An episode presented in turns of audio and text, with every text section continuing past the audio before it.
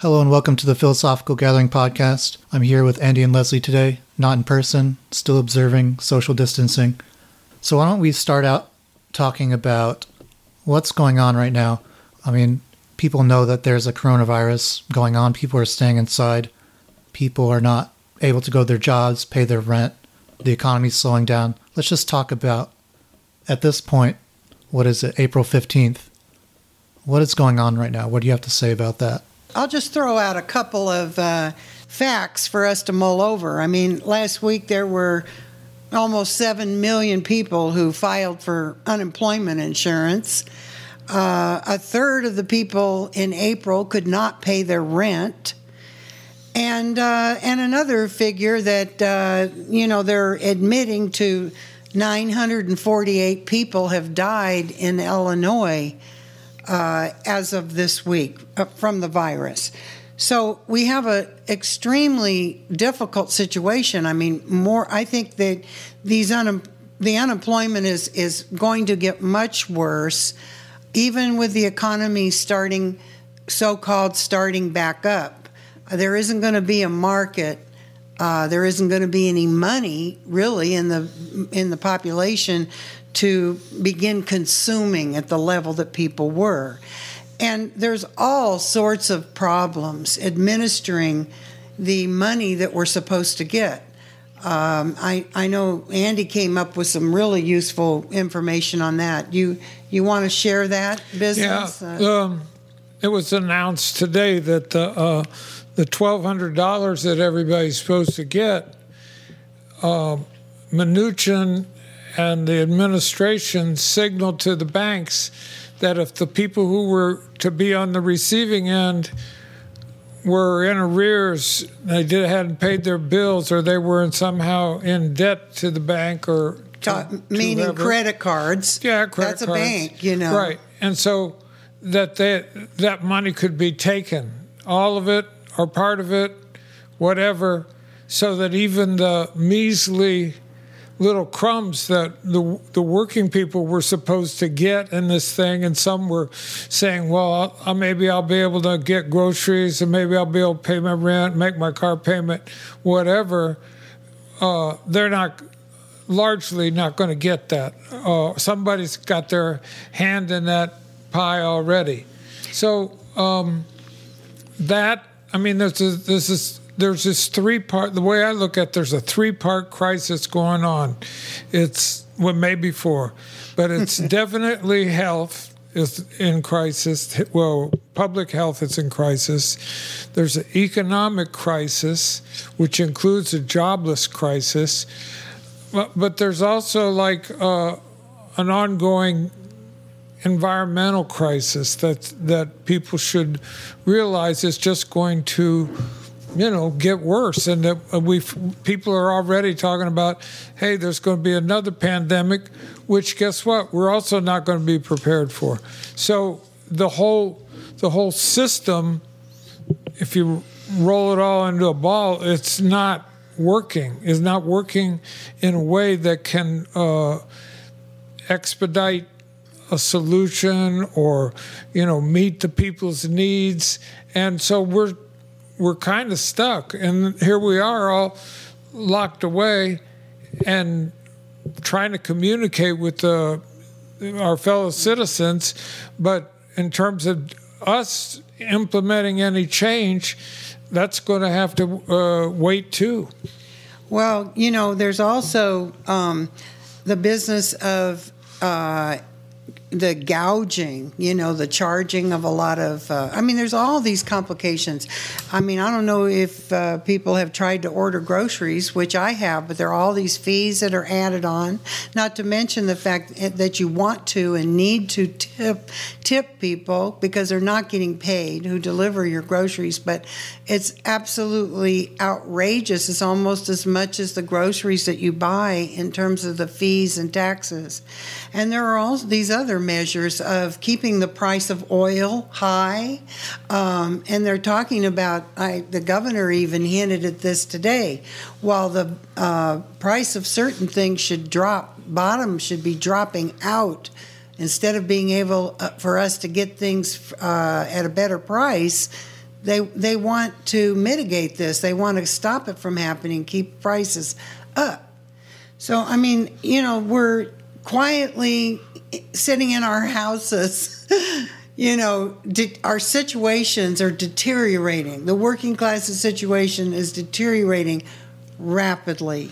Yeah, I just I just remember what the other crisis is. Of course, is the political crisis, which is like really, really uh, coming on us strong. We see that this incompetence is showing up the the the political system for what it is, and that is like uh, it's all everything's being done piecemeal.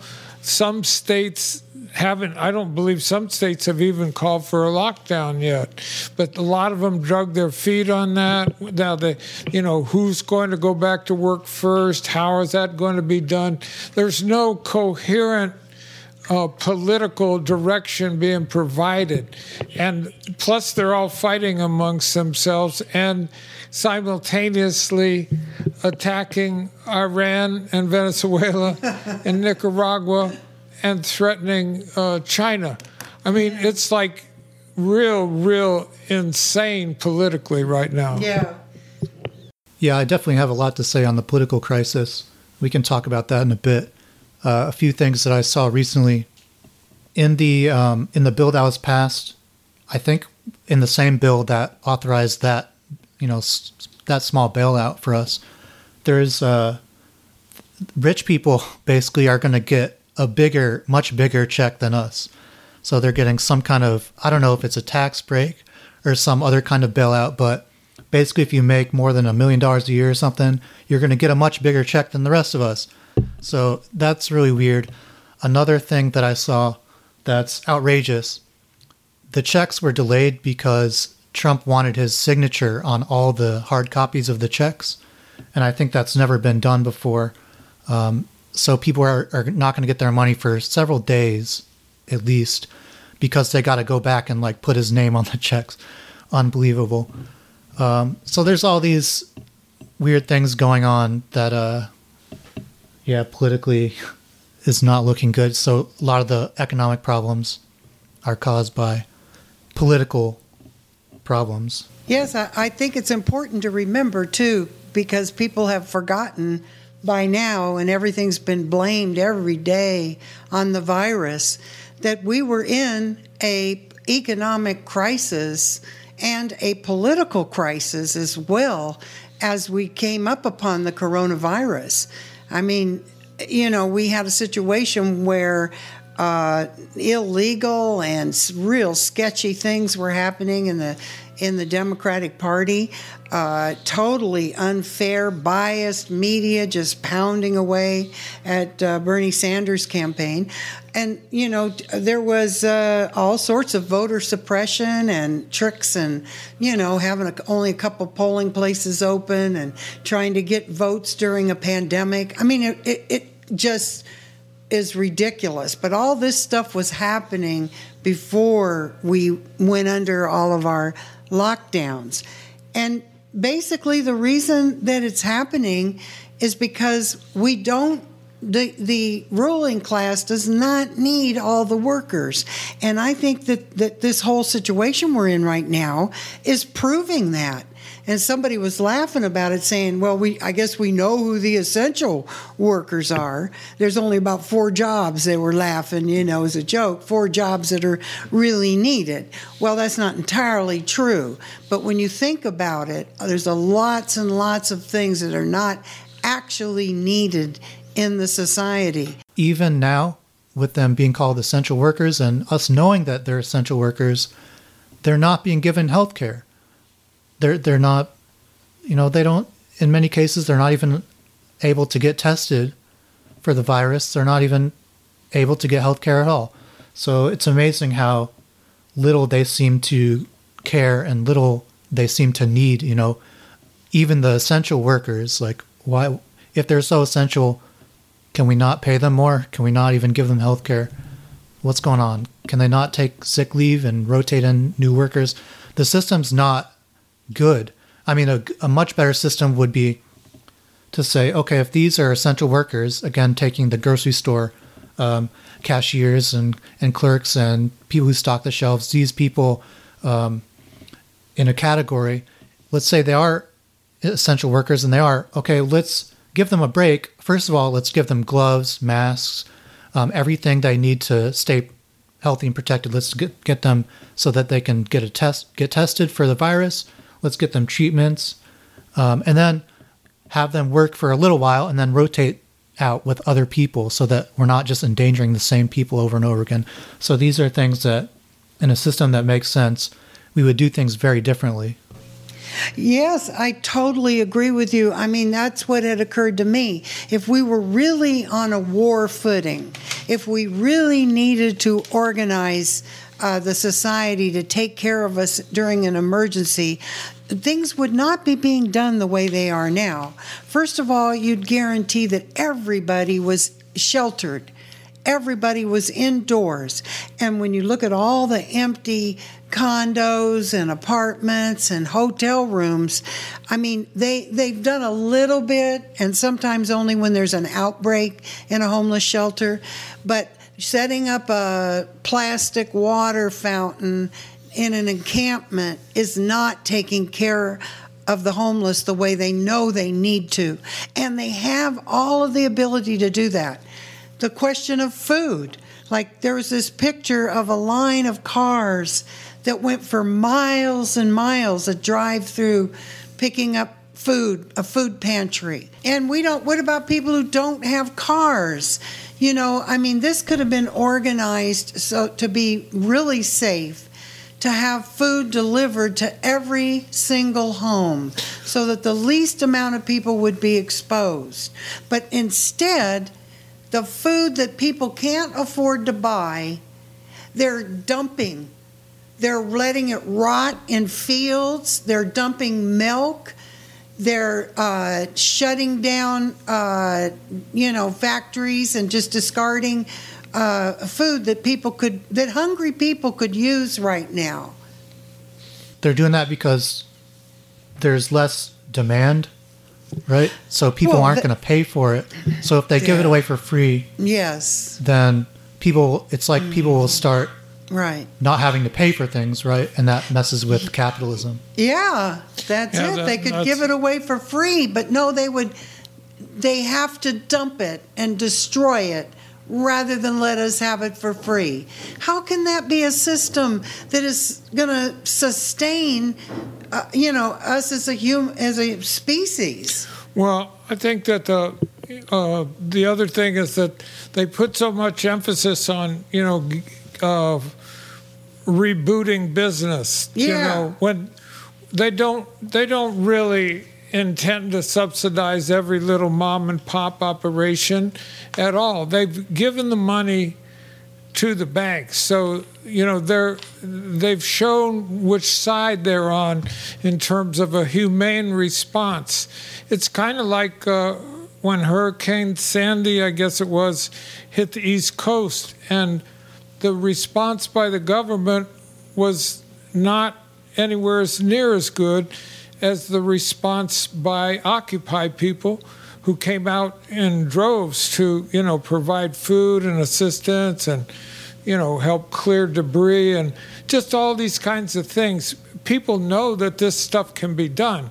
If they want to um, engineer an invasion of, of another country, they provide all every manner of uh, uh, goods and services to make that happen kitchens uh, housing just everything that the invasion's going to require all um, you have to do is look at McCormick Place. I mean, yeah. they threw that up in a few weeks. So they, the ability is there to organize to get everyone shelter, to get everyone food, and to take care of everybody's health care needs.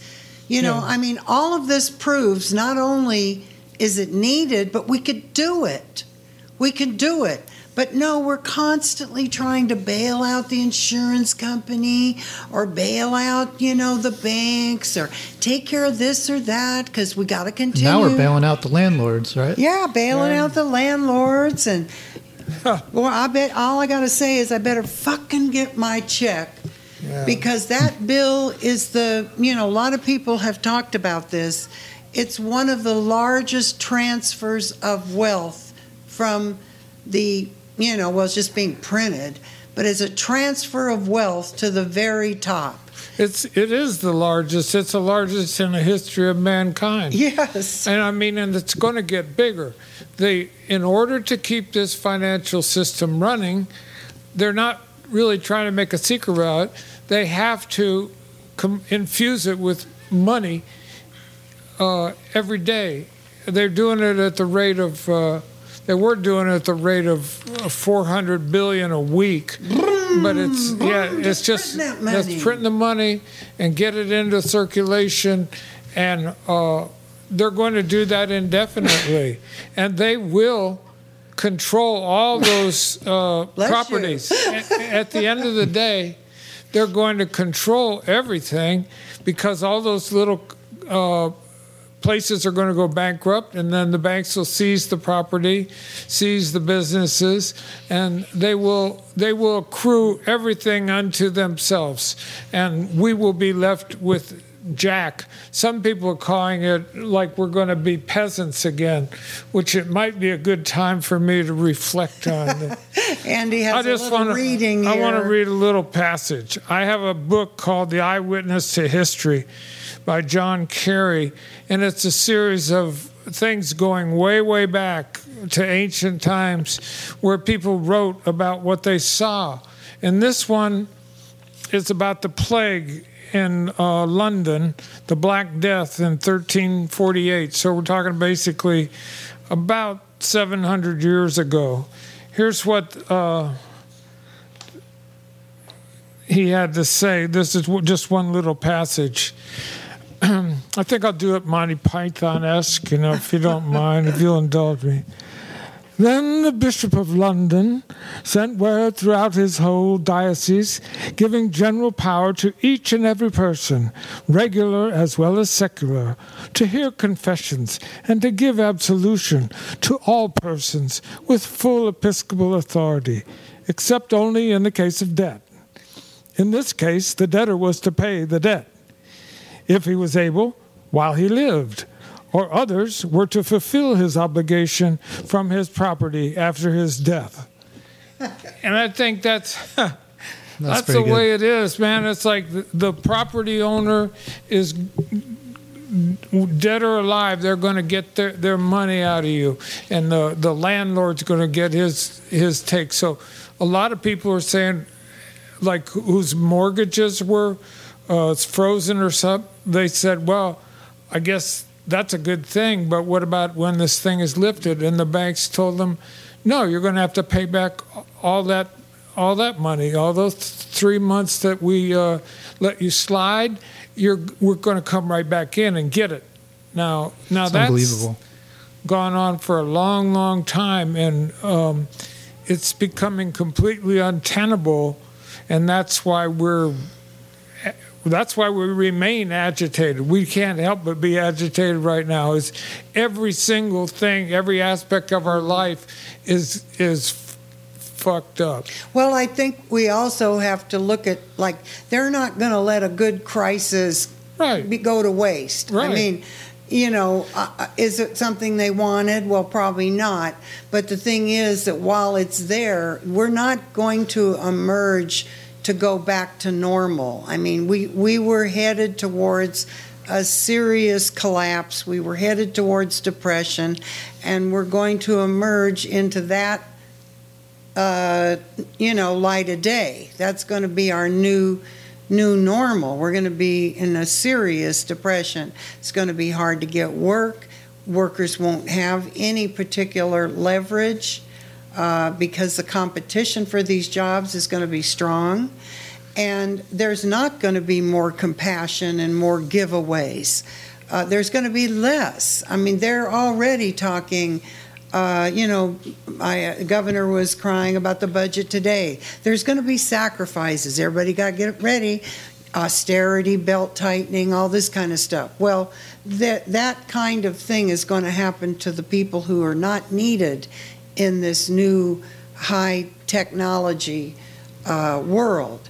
You know, I mean, part of the reason we got into this problem of, of like not having enough of everything, people have acknowledged this, that we were more and more geared towards, what do you call it, like products on demand. Yeah, pro, you know, where things were produced as needed to save money with big stockpiles that they couldn't sell. So when you have that kind of a thing, everything's tight. There's no, you know, waste uh, uh, for the capitalist. He, he's not losing money with a bunch of products that he can't move. So, you know, you're in a situation where the hospitals don't have a lot of beds, they only have what made them money.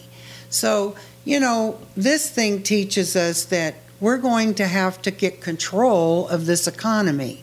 We're going to have to start, you know, we the people at the bottom who are going to be suffering, we're, we're going to have to put a different vision forward. We're going to have to insist that everyone has shelter, that everyone gets fed, and that everyone gets health care in this country, regardless of your ability to pay.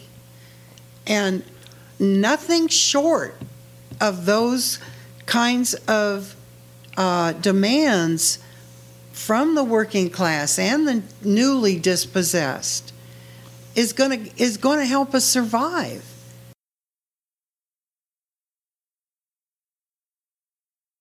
You know, I was thinking there are people who rule us. You know, it's it's uh, it's less disguised or it's more disguised than it was in you know feudalism. We had kings and queens and lords and royalty and stuff like that, and then you had a you know the peasants, people who work in the fields. But we still kind of have that same thing going on today. It's just harder to see, a little harder to see. But all this stuff does remind me of in the movie Shrek. There's like a, there's the evil ruler. His name is Lord Farquaad. Uh, the word uh, if you change the word slightly, you know it says fuckwad. Uh, fun fact. Lord Farquaad. Uh, there's a line in there. He says, uh, "Some of you may die, but it's a risk that I'm willing to take." And you know that's that's like an evil cartoon villain in a sort of feudal setting. But what's kind of the difference from that and what's happening now? You know, it's the same thing. The people in charge are making decisions and they're talking about reopening the economy and you still got to pay your rent. We're not going to give you relief. Oh, too bad if you lose your home. Too bad if you can't eat. Too bad if you get sick and die. You know, Right. what what are they? How are they not saying basically the same thing? You know, because Right. they're not at risk by doing making these decisions and making us go back to work or making us take all these risks. They basically are saying, you know, it's not as obvious, but they basically are doing what Lord Farquaad said. Um, you know, some of you may die, but that's a, that's a risk I'm willing to take. Absolutely. I mean, the the thing that one of the things that made me clear-headed about the way the system works a long time ago was to understand that as a, a worker I didn't have anything to sell except my ability to to labor, you know, and that that that's what I sold. Uh, at one time, I got a, a price for it that I could live on. I got like it was like a long time ago, but like nine dollars an hour was considered a pretty good wage. You could pay your rent, buy your groceries, pay a car note, do all those things, and and so I sold my labor, my ability to work, for that, and I got what what I got. But now, my labor is obviously, but mine and a lot of people's labor power is going begging. One they don't need you so much because they got computers robotics who, who that have stepped in and uh, automated a lot of processes. Uh, uh, even you know things like medical processes. So there's a lot of things that have, have mitigated against you being able to sell your ability to labor. So they came up with stuff like uber where you're supposedly a uh, entrepreneur and you're not really in a working relationship with a boss or anything, so you're your own boss. Well, those guess what? Those people are b- bankrupt completely now. They're running around, getting in line, driving their Uber car to a bread line or to a food pantry. This one guy said, hey, "I got four dollars. That's what I got, and I'm driving Uber." So we're we're getting we are dri- being driven to the level of uh, uh, almost like a peasantry where we we don't have anything worth selling anymore. We just have to rely on the goodness of the church or the master to to throw us a, a, crumb once in a while. It's really, really bad, and people don't realize how bad it is. They think it might go back to normal, and it won't. Well, there's still people who defend their rulers, you know. There, I mean, I different little social media sites that I go and check out you know, I mean, it's most of the people are um, feeling compassion for people who can't work. You know, they're they're immune uh, compromised and they don't want to go to work, but their boss is gonna is threatening to fire them. So a lot of these people are going, well, what do you expect? You know, your boss he has to this and that. So there's a section of people still defending uh, the the rulers over you know the the rights of of the rest of us to be able to survive. Now I don't know how long they can keep this up. Like I, I wrote back in one of these posts, you know, it sounds like winos on a railroad track. You don't see the train coming, but it's coming. It's coming for you. And I, I think we're going to have to deal with the fact that there's going to be tremendous unrest and rebellion. But, you know, we as a working class are going to get crushed by, they're ready, they're getting ready with the National Guard and whatever to, you know, make sure that no property gets disturbed or loses a damn nickel during this thing. But if we don't have a vision of where we want to go and what we expect our government to do, then you know that this thing is part of a of a whole motion towards getting our needs satisfied. So should we talk for a bit about that vision? What are our goals? What what are we trying to do because if we just stand by and kind of hope things will get better and wait it out, you know, things are going to only get worse, but but things don't have to get worse. And we'll, you know, keep talking about strategy to make things better, but we also have to have a vision, an idea, some goals of what are we trying to make? Like, what is that better that we want instead of what's happening now? What should we be going for?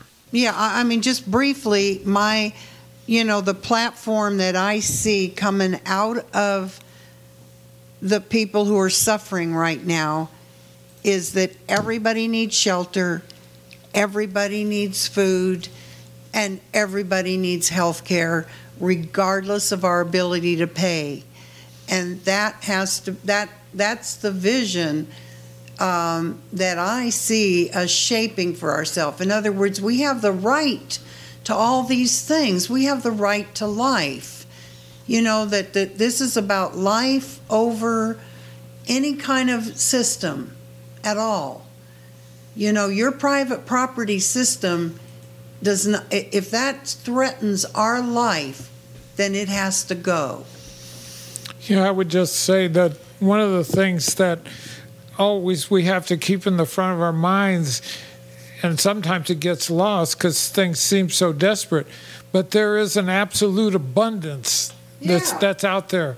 That um, the fact that they created and built millions of cars that they can no, no longer sell or that they did this or did did that is sort of immaterial to me. I mean, like when when uh, World War II, they all everybody's making al- allusions to World War II and how f- factories were retooled in order to make equipment for the war. Well, obviously, nothing on that grand scale or that kind of visionary thing has happened as yet. And I don't believe uh, that that's what the game plan is for us. In other words, they're not going to, hey, everybody, we need housing for the people. Hey, we need, uh, you know, health, universal health care for the people. That's not what our particular leaders are about. And they've shown it over and over again. And sometimes I like to look at people, you know, who question that. I said, what part of no don't you understand? They are not doing anything substantively to indicate that they're going to change anything. Once this thing blows over, so to speak, even though it might reoccur back in the, in the fall, once this thing is temporarily uh, settled, they're going to go back to business as usual. That's their intent. And business as usual won't work anymore. And so there's a disconnect between what's actually happening and what people's consciousness is because the majority of the people just want to go back to their job and you know get their little paycheck pay their rent and not and be able to go out and get a pizza whatever once in a while but but the fact that that little tiny life is being jeopardized is what we have to speak to now and what we have to plan for in the future. Somebody's got to provide a different outlook, a different vision than yeah. than going back to the status quo. One of the things I think has to be our bottom line, what is the role of government if it's not to provide for the people, to service the people? In other words, what kind you know your your government is supposed to be there to ensure that the society functions. Well, this one is broken. It's broke broken for so many people. And it was broken before we came into this thing. And now we're going to emerge with it even, you know, more in pieces. And there isn't any other way forward right now but for people to demand the kind of government that's going to take care of them. I think we need to um, rally around some concrete demands. And I think you mentioned three really big ones, really yes. important ones. One is um, food, another is shelter, and another is healthcare. Right. So right. those are three right. things we need to say. Everyone deserves food, shelter, and healthcare. And, yeah. uh, you know, there's more. There's definitely way more. But in the midst of this crisis right now, I think we need to demand that everyone can eat, everyone has a place, you know, shelter, and everyone can get health care. And I think going forward, those are things to demand right now. Right. And uh, there's there's something I've seen going around. It's called the five demands, I guess, um, and it's the website is five demands.global, just the number five demands.global. Um, and those five demands, uh, subtitle for emergency COVID 19 survival. And these are things we want now, and we definitely want them going forward, but they're things we can rally around right now. One is free healthcare, uh, free testing, treatment, and healthcare for all. Another is no work. So suspend work obligations, guarantee food stamps, and sick pay for all. So this is something we want to open dialogue and action about going forward, right? We want to rethink. This is opening up a window to rethink what work is all about. What should be our conditions of work? What are the what is the situation um, what does work look like for us? And right. right now we have a big way to rethink that, but at least for now, it's dangerous to go to work. So uh, suspend work obligations and guarantee, you know, even if you're not working, you get food stamps and sick pay. Uh, demand number three, no debt, no paying. So suspend rent, mortgage, utilities, loans, foreclosures, evictions, and parking enforcement. So again, if we don't have money to pay these things, why should we have debt? Why should we have to pay rent, mortgage, utilities, you know, parking enforcement when we can't even pay? So these are things that we need to suspend so that we can, you know, get by in the in the midst of a crisis. Uh, demand four: free the prisoners, end bail for jails, deactivate ICE, uh, the the customs enforcement, release detainees, and stop all sweeps of homeless camps. So stop putting people in jail. Uh, stop, you know, rounding up immigrants. Of course, this is something we should do anyways. But right now, again, we're in the midst of a crisis. People are sick. It's dangerous to have people crowded in jails. It's dangerous to do these things right now. So this is a concrete demand we can rally around. And then another one of them is the uh, the homes for all housing. Uh, open up unoccupied homes to anyone who needs one. And then, of course, uh, earlier we said to suspend the rent and mortgages. So if you're in a home already, you shouldn't have to worry about being kicked out of there. So if you don't have a home, you should get into one because it's dangerous to not be in one right now. And going forward, we can think about what it means that people don't have homes when they're already, you know, open housing. So those are the five demands, five concrete demands that I've seen going around, and it's something. If we can rally around those right now, going forward, it's something to continue yeah, we had. I think that's those are excellent. I think that we, like the poor. I work with the Puerto Rico Concerned Voters, and uh, in the last two years, we also came up with five demands, four of which are identical to those. All of the our demands stem from the. Uh, UN Declaration of Human for of Human Rights, which were all uh, noted and enumerated 70 plus years ago.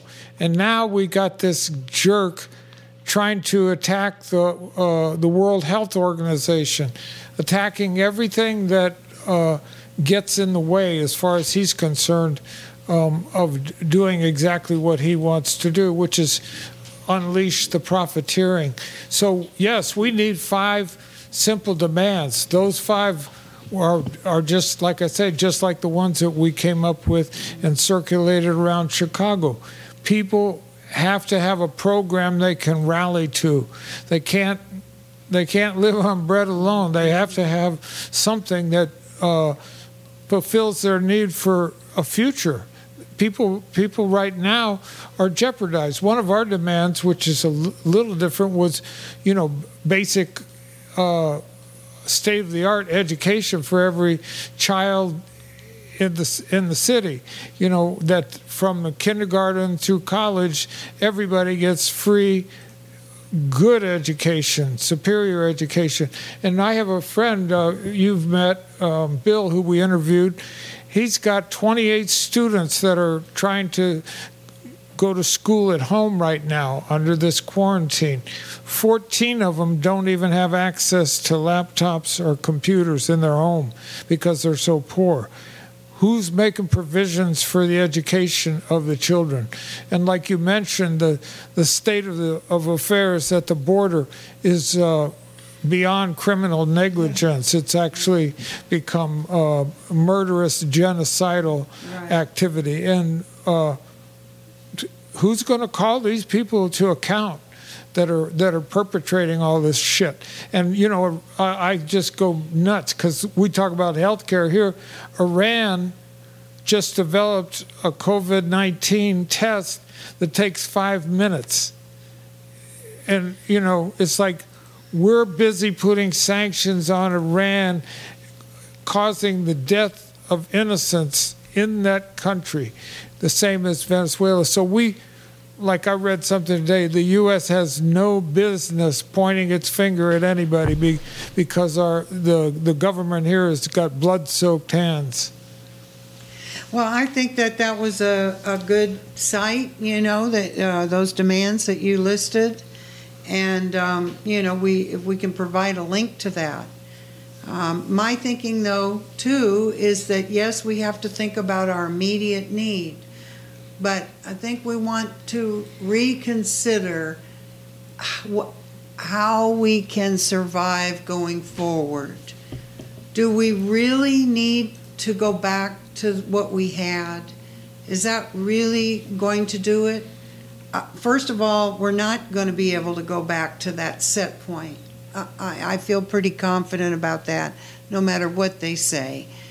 Um, it's going to take a long time for the engine of the economy to get going. And our position as a class has deteriorated even more now. We have less resources, we have less power. And also, the central, you know, uh, the arm of the state, you might say, the power of the state has really kind of felt its muscle during this thing. And I think it's very possible that we're going to see that muscle get flexed whenever they feel in jeopardy at all of an invasion on private property. You know, whether that means riots or, you know, people burning down things or just beginning to break into stores to get things they need. And all of this is coming. You know, if if we don't, uh, if we're not able to get these basic demands met.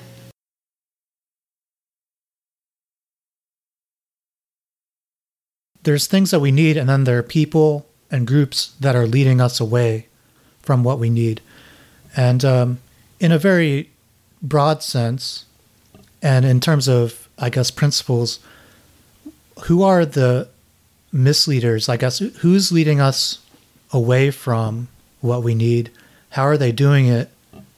And uh, what do we need to look out for in terms of, you know, because there are going to be people who promise better things and who say they're taking care of the problem, but for whatever reason, either they're either they're in control and they want to keep it, so they're not going to do the right thing for us, right? So they're doing the, right thing for them.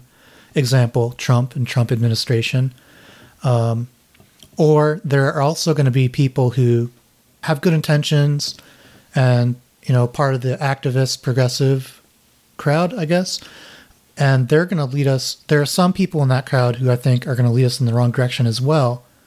Not because they don't want to lead us in the right direction not because they have malice or ill will but because um, maybe they don't know the right solution the right direction or maybe because um, it's their job to do a certain thing but that's not the right thing for us to do right now. Um, and so on. So i just want to talk a bit about uh, going in the right direction and how do we how do we make sure we're not following the wrong i guess leaders and the wrong path? Well i think that's a that's the is the question because um, we can examine all the symptoms and all the troubles but unless we have a program that's coherent going forward we won't be able to do anything um, anything effective. I mean we we have a situation where all sorts of people that run the gamut from uh, fascists to left liberals are proposing different solutions to the situation that we're in. And, you know, that's all well and good. Everybody's going to respond, but only certain things are going to quote unquote work. And so far, the only thing that I've seen from the left liberal camp, which is the, I guess, the camp I fall down in, certainly not the right wing camp, but the left liberal camp is got piecemeal solutions. They don't challenge the basic conception of the system which is broken irreparably. So they're not going to try to really change the system. They're going to try to tweak it and demand this and that, none of which they're going to get. Uh, you know, Robert Reich is like one of my favorites to jump on because he's well known, he's got some credibility, but he's basically saying we should do this and we should do that, and they're they're they're not in a position to demand anything because they don't have the power to change a damn thing. You know, so you could say, well, we should give everybody uh, the keys to their own business and let them run their own business and uh, prop them up for two years while they get on their feet. But but all these Pollyannish solutions are not going to work. The only thing, in my estimation, that's going to work is a, um, a well organized, uh, conscious, revolutionary uh, organization. I mean, that that's going to be able to lead the whole thing forward. And by that, I don't mean like the ones that were in the 60s or the ones that were in Russia or anything that is in the past. None of those are suitable. We're going to have to develop our own organizations. I think that you know some of the things that we're seeing now people are organizing to help each other out those will be the basis for actually uh, revolutionary political organizations in the future because we're on our own the government's told us and what the misleaders do on the left is they tell us, no, you're not on your own. We can reform the government. We can appeal to their good graces. We can appeal to their humanity. Well, guess what? Trump don't have no humanity in in any real sense and of the neither word. does Nancy Pelosi. Neither does Nancy Pelosi. They've got their agenda. They're working their agenda. They have they uh, their futurists are people like Steve Bannon, who's got a fascist agenda, and he's he's out there talking to people and attempting to answer the questions that they're posing. That's what we have to do. We have to really answer the questions. His answers amount to double down on nationalism, blame everything on the Chinese uh, Communist Party, and prepare for war. So fascism equals war. That's what Hitler was able to do in Germany when they were in a crisis. They they had to have wheelbarrows full of money to buy a loaf of bread in 1923. Hitler came along and said, "We're going to save you."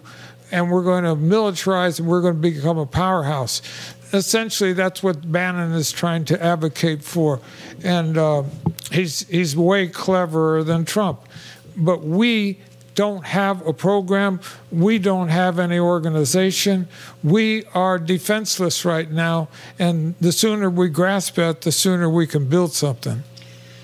Well, yeah, I, I think that, you know, what you're describing coming from Bannon is this populism. But we have populism from the left and from the right in this country. And the problem with it is, is that it appeals, but it has actually no specific, um, you know, remedies. The essence of populism, you know, is is not going to win the day and it does tend like we could the population can be turned towards fascism. And some of this stuff that bannon has been being put forward just you know he's a fascist. He's a known fascist. He he was cozy in in trump's administration and they had to remove him because he became so clearly labeled a fascist that even trump couldn't keep him up there without a lot of protests but he's appealing apparently to a section of the left as well. And we have to examine this. Like, there's a lot of people who are criticizing what's going on now in the government. But if they criticize, no matter how loudly they criticize, if they don't start putting the vision forward that we were talking about, that vision, you know, is going to be labeled a communist vision. But I'm going to fight for it. That people get food health care, shelter, whether they can afford it or not, because that's the only way we get to live. I mean, this is what we have to realize. This has to be the vision of our movement. So we don't get waylaid off into, you know, uh, dead end streets or, or even worse, uh, off into movements that end up hurting our own interests. Um, I mean, we should we should look at some of the things that are coming out of, you know, Washington right now. I mean, I don't know whether we're going to actually have an election, but even if we do, look at what we're left with. You know, there's neither party that is going to offer survival for the dispossessed. They don't have an agenda to do that. In fact, they're fought, fighting against it. The Democratic Party even though it wants supposedly wants the Bernie uh, supporters to come in and vote for Biden, they they really won't give hardly an inch uh, in the direction of some of those programs like Medicare for all, etc. And when you look at what you know, Bernie's campaign's a good example. The things that people supported there were these were part of this vision that we've been talking about today. They have the same vision, his supporters. Um, and also, even think about the Trump voters. Some of those people had some of the same vision. They thought they were going to get rescued. They thought we were going to stop going to war, that we were going to spend going to be able to bring the jobs back home, get the factories cranking and stuff like that. Well, we know why that is never going to happen again. Trump couldn't have done that if he'd have wanted to, couldn't bring it back. The only way it would happen is if they brought it back, the jobs at the, the labor rate that they pay in China, which is like, is up to, I think it's up to the average $13,000 a year for a Chinese laborer, way up from what it was, you know, 30 years ago. So they, they've come up, but they're still like way, way below in terms of the cost of the labor in the overseas, and uh, so that's that's all imaginary that they're going to bring jobs back or this and that. It's just like some of these things have to be exposed really ruthlessly rather than sitting around listening to these absurd uh, proposals. Uh, and the ones that annoy me the most are the ones the left comes up with. And I, I mean, I think Bernie caving, uh, you know, towards the end when everybody was like hoping that he would go for broke and have some leverage at the convention or something, that they all that energy and um, enthusiasm would not just crash on the rocks again and people be left with the choice of Biden. But that's what happened. And so yeah. sucking that up is pretty hard and having having the wherewithal to come up fighting out of this situation is pretty hard. A lot of people are depressed about it, but there's also people that are mad, like Cardi B even. people are mad that this guy uh, caved, and what what good did it do? So yeah, that's that's enough to get get your blood blood up. I think for the next phase. Yeah, let me tell you about one of the concessions that Biden's made to get the Bernie voters over into his camp. All right, you ready? He said we should lower the Medicare age to 60. Yes, oh. I heard that. I think, what was it? It's 65, right? So he wanted to lower it five years. You know what? In 2016, I think one of Hillary Clinton's concessions was she's going to lower Medicare to 55. Right. So now now Biden's going to lower it to 60, right? What yeah, good did the back. you know backwards? What a sweet. Yeah, it went backwards. It was supposed to you know sh- shift to the left, right? The party the party was supposed to be going to the left, and Bernie's oh, you know oh, God. candidacy and his his movement, political revolution, whatever you want to call it, was supposed to have some leverage and you know change the party left, but no, the same thing is happening over again. If anything, it's worse this time. Um, you know, no no healthcare for all, but maybe one day we'll lower the Medicare, you know, from 65 to to 60. Yeah, none of those none of those uh, things are going to be done for us, and you know, I think this whole process that we've been going through, uh, you know, with these elections and everything, has really uh, kind of proven that both neither party uh, is the party of the people or will give us what we need. And, you know, there's another thing I think we need to consider.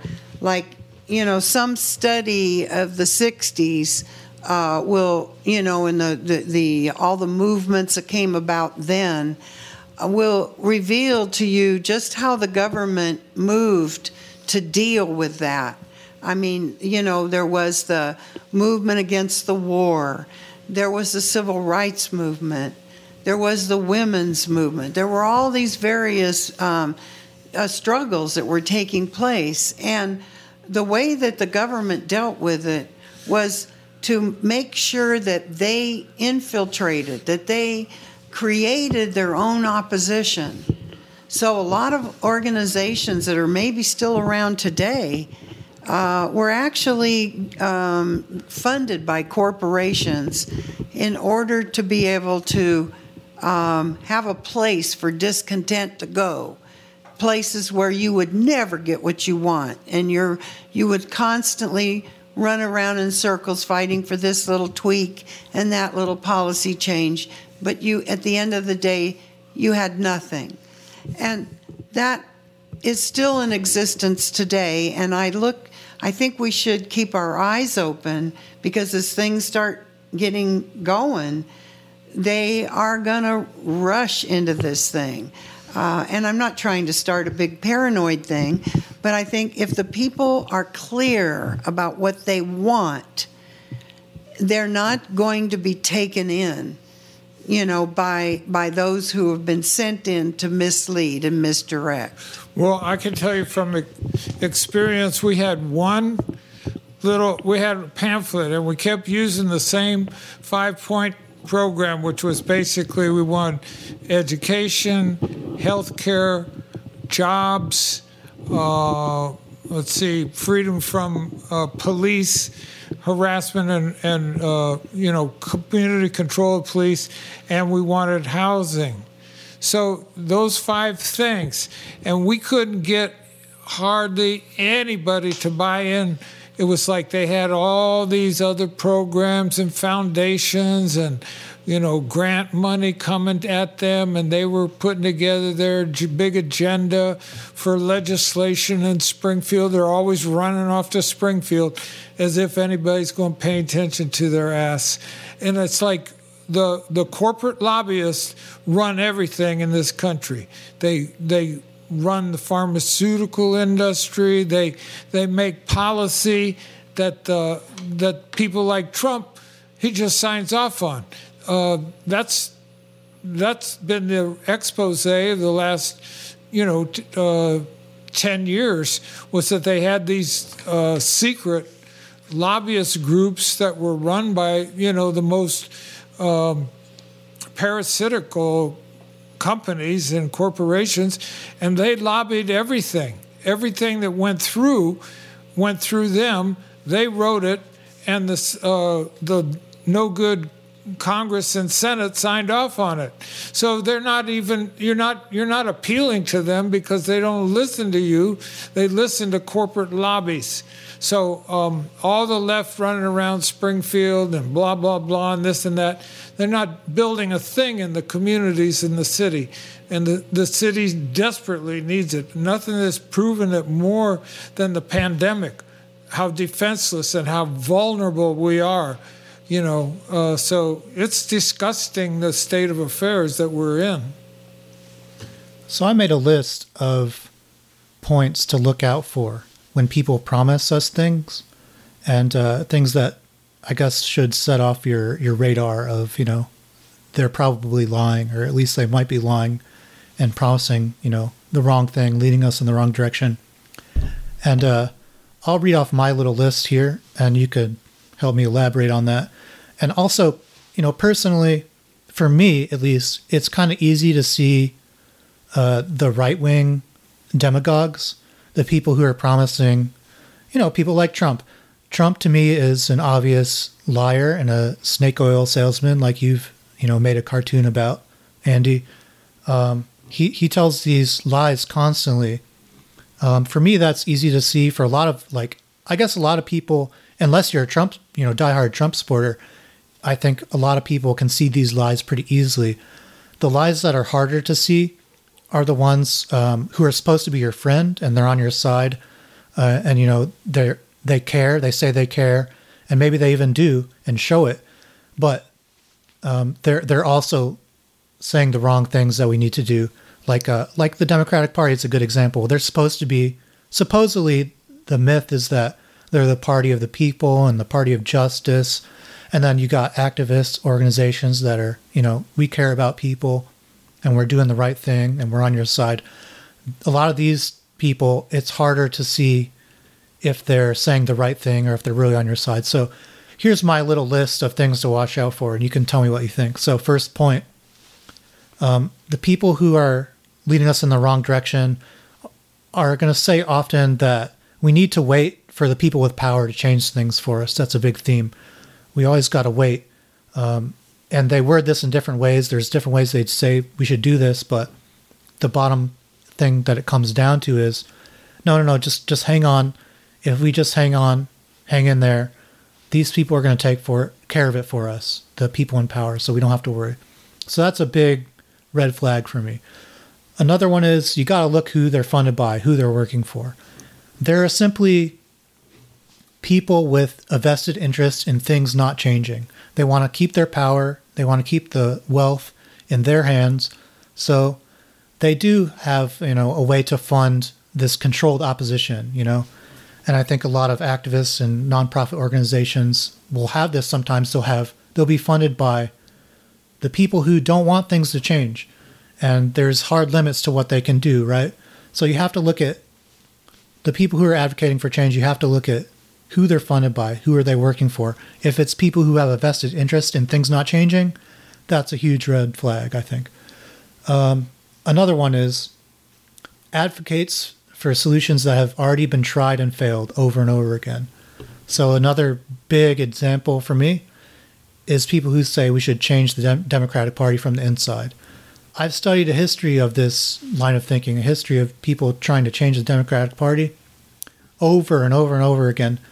You know, th- this has been tried for a long, long time. It's failed over and over again, so it's not gonna it's not gonna happen. So people who are advocating us to try these solutions, you gotta go look back and see have they already been trying those things?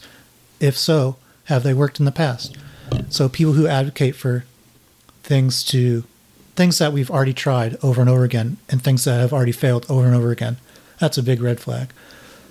Um, another point people who won't name an enemy or people who blur the lines between classes of people. So a lot of this um, rhetoric, like we're all in this together, you know, that's a explicit example that you'll hear a lot. We're all in this together, but the thing is, we're not all in this together. There are people with different interests. There are people with different uh, positions, different ideas. We're not all in this together. People who say that are either misleading by accident or and they shouldn't be listened to, I think. Or sometimes I think they're doing it on purpose to blur the lines, you know.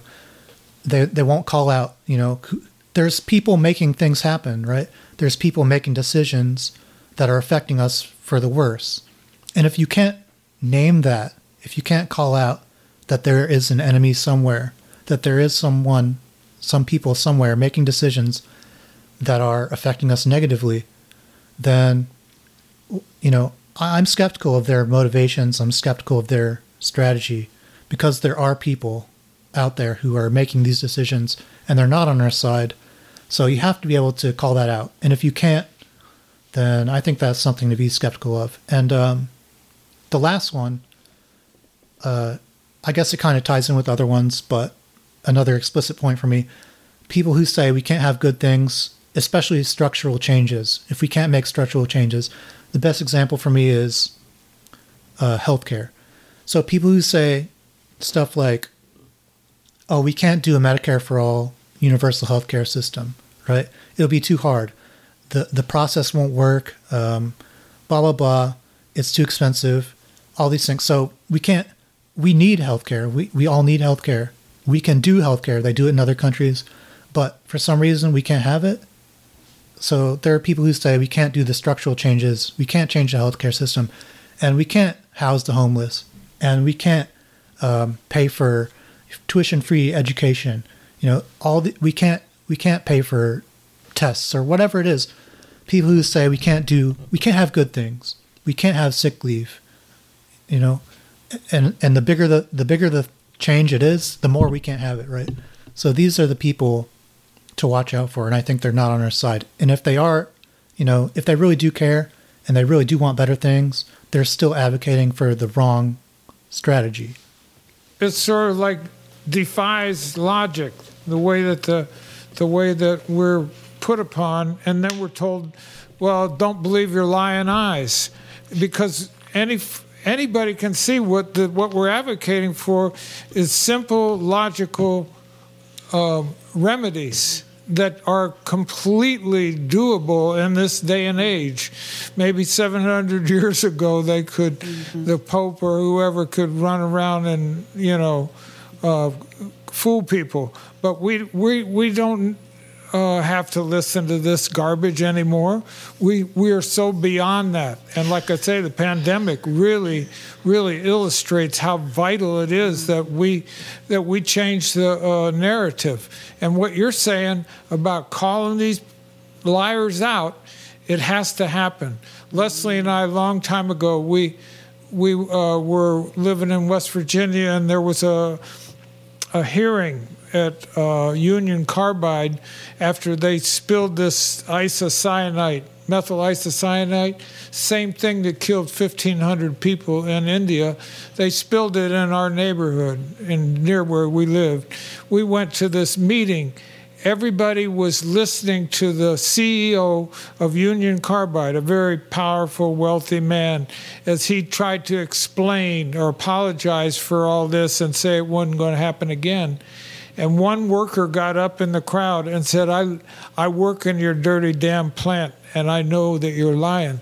And he called this son of a bitch out, and the people went wild but but he paid a heavy price for that. So I mean, this is not without consequence.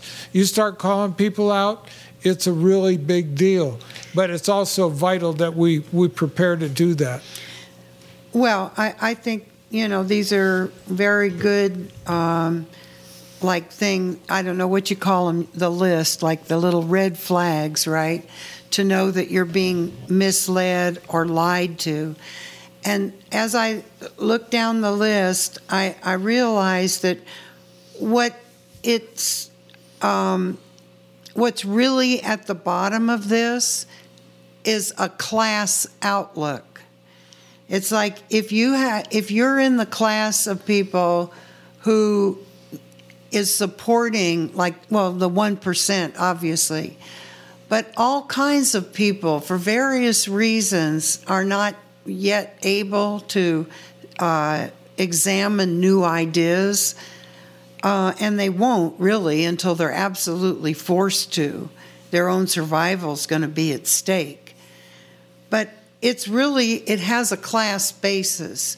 People who defend the way, the way things are going and or who claim we can't change it, and they're always talking about there's just not enough money. Oh, how my, one of my favorites is how are you going to pay for that? How will you pay for that? And another one of my favorites is, well, it's very complex. You know, we talk about homelessness. Well, homelessness is very complex.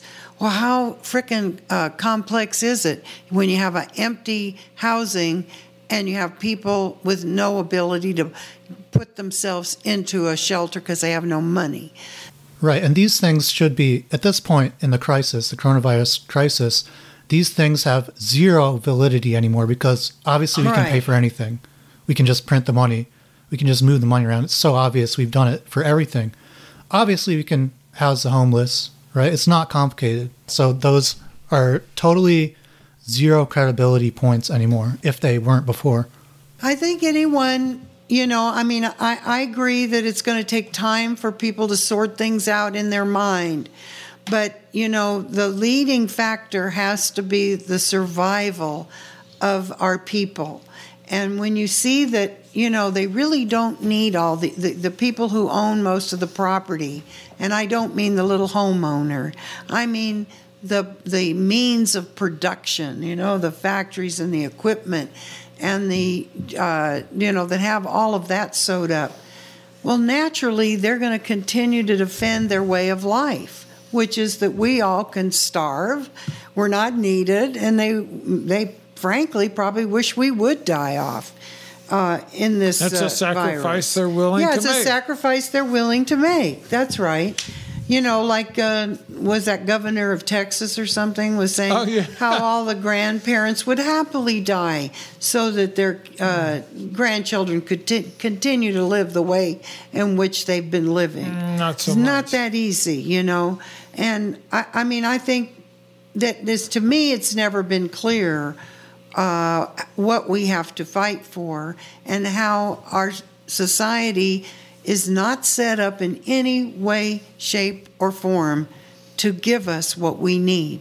So that means that the people are going to have to be strong. I, I think we're going to go through a lot of um, hardship and heartache here as we struggle to survive, and we're going to be met with force. So, um, you know, being able to recognize who who's our friend and who even if they mean well, we can't listen to them and they need to be pushed aside. Because, I mean, if there's anything we should have some hope in, it's who's who are the beacons, uh, the bright lights of the future. Is it those, um, you know, parasitical people up in Washington trying to get back to where they were and only caring about their bottom line? Or is it all of the young people and older people and all the people affected by this pandemic who want a better world and who are going to have to struggle for one? See, that's where the hope lies. One thing I, was, I wanted to note, I think it was uh, it was pretty uh, significant, was on this battleship, uh, not battleship, aircraft carrier, Theodore Roosevelt. Um, there was an outbreak of the coronavirus. Something like 200 sailors got it. Uh, the captain exposed the fact, and he was summarily dismissed. But as he was leaving the ship, all the all the sailors were cheering him because he had the guts to go against uh, Army protocol or Navy protocols to expose what was a deadly thing and and that's a kind of a heroic move. I mean, he basically sacrificed his career, but the significance was that that borders on a mutiny.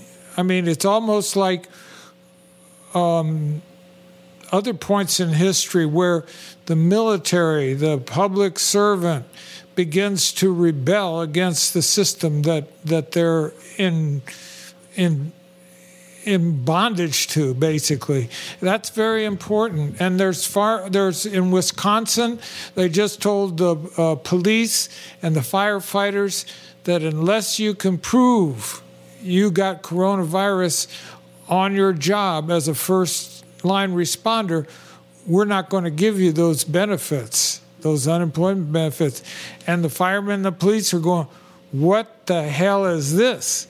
So i mean the the the capitalist class is so desperate to maintain its power in the face of this disaster that they're making serious political mistakes that are going to uh, eventually bring about their downfall. They are stepping on the wrong toes. Well, that's the section, you know, like we might call the newly dispossessed. I mean, they're still going to need police. And I imagine uh, but but you're right. They're, when they start to attack their own, uh, you know, they need the police to to defend their, uh, you know, dictates that come down and right. keep order. So you know, I don't I don't know what what's going to come about with that. But you know, the the circle of people who are at an advantage to live like this is growing smaller all the time. Yeah. And those of us who are willing to go, you know, I think I think uh, I'm just going to discard all these notions that you've been throwing at me, and I'm going to go for broke. I'm just going to go for. I think there's enough out here that we all could have everything we need. Right. We don't, and we don't need to continue to listen to you right. and how you say things should work, right. because we're not stupid. you get it all, and we get the shaft. Well, there was a adage that that was in play back. I haven't heard it for a long time. I don't know why, but that we used to be an adage said, "You'll get what you're organized to take," and it it was it was pretty true then. It's pretty true now. I mean, if you're if you're an unorganized group of people, no matter how big, and you're out there crying for mercy and actually expecting it, then you're going to be uh, fooled and denied. So you have to be organized as a political force in order to get anything. Or, you know, the famous thing by Douglass said that power never surrenders anything without uh, a fight or without force on the other side.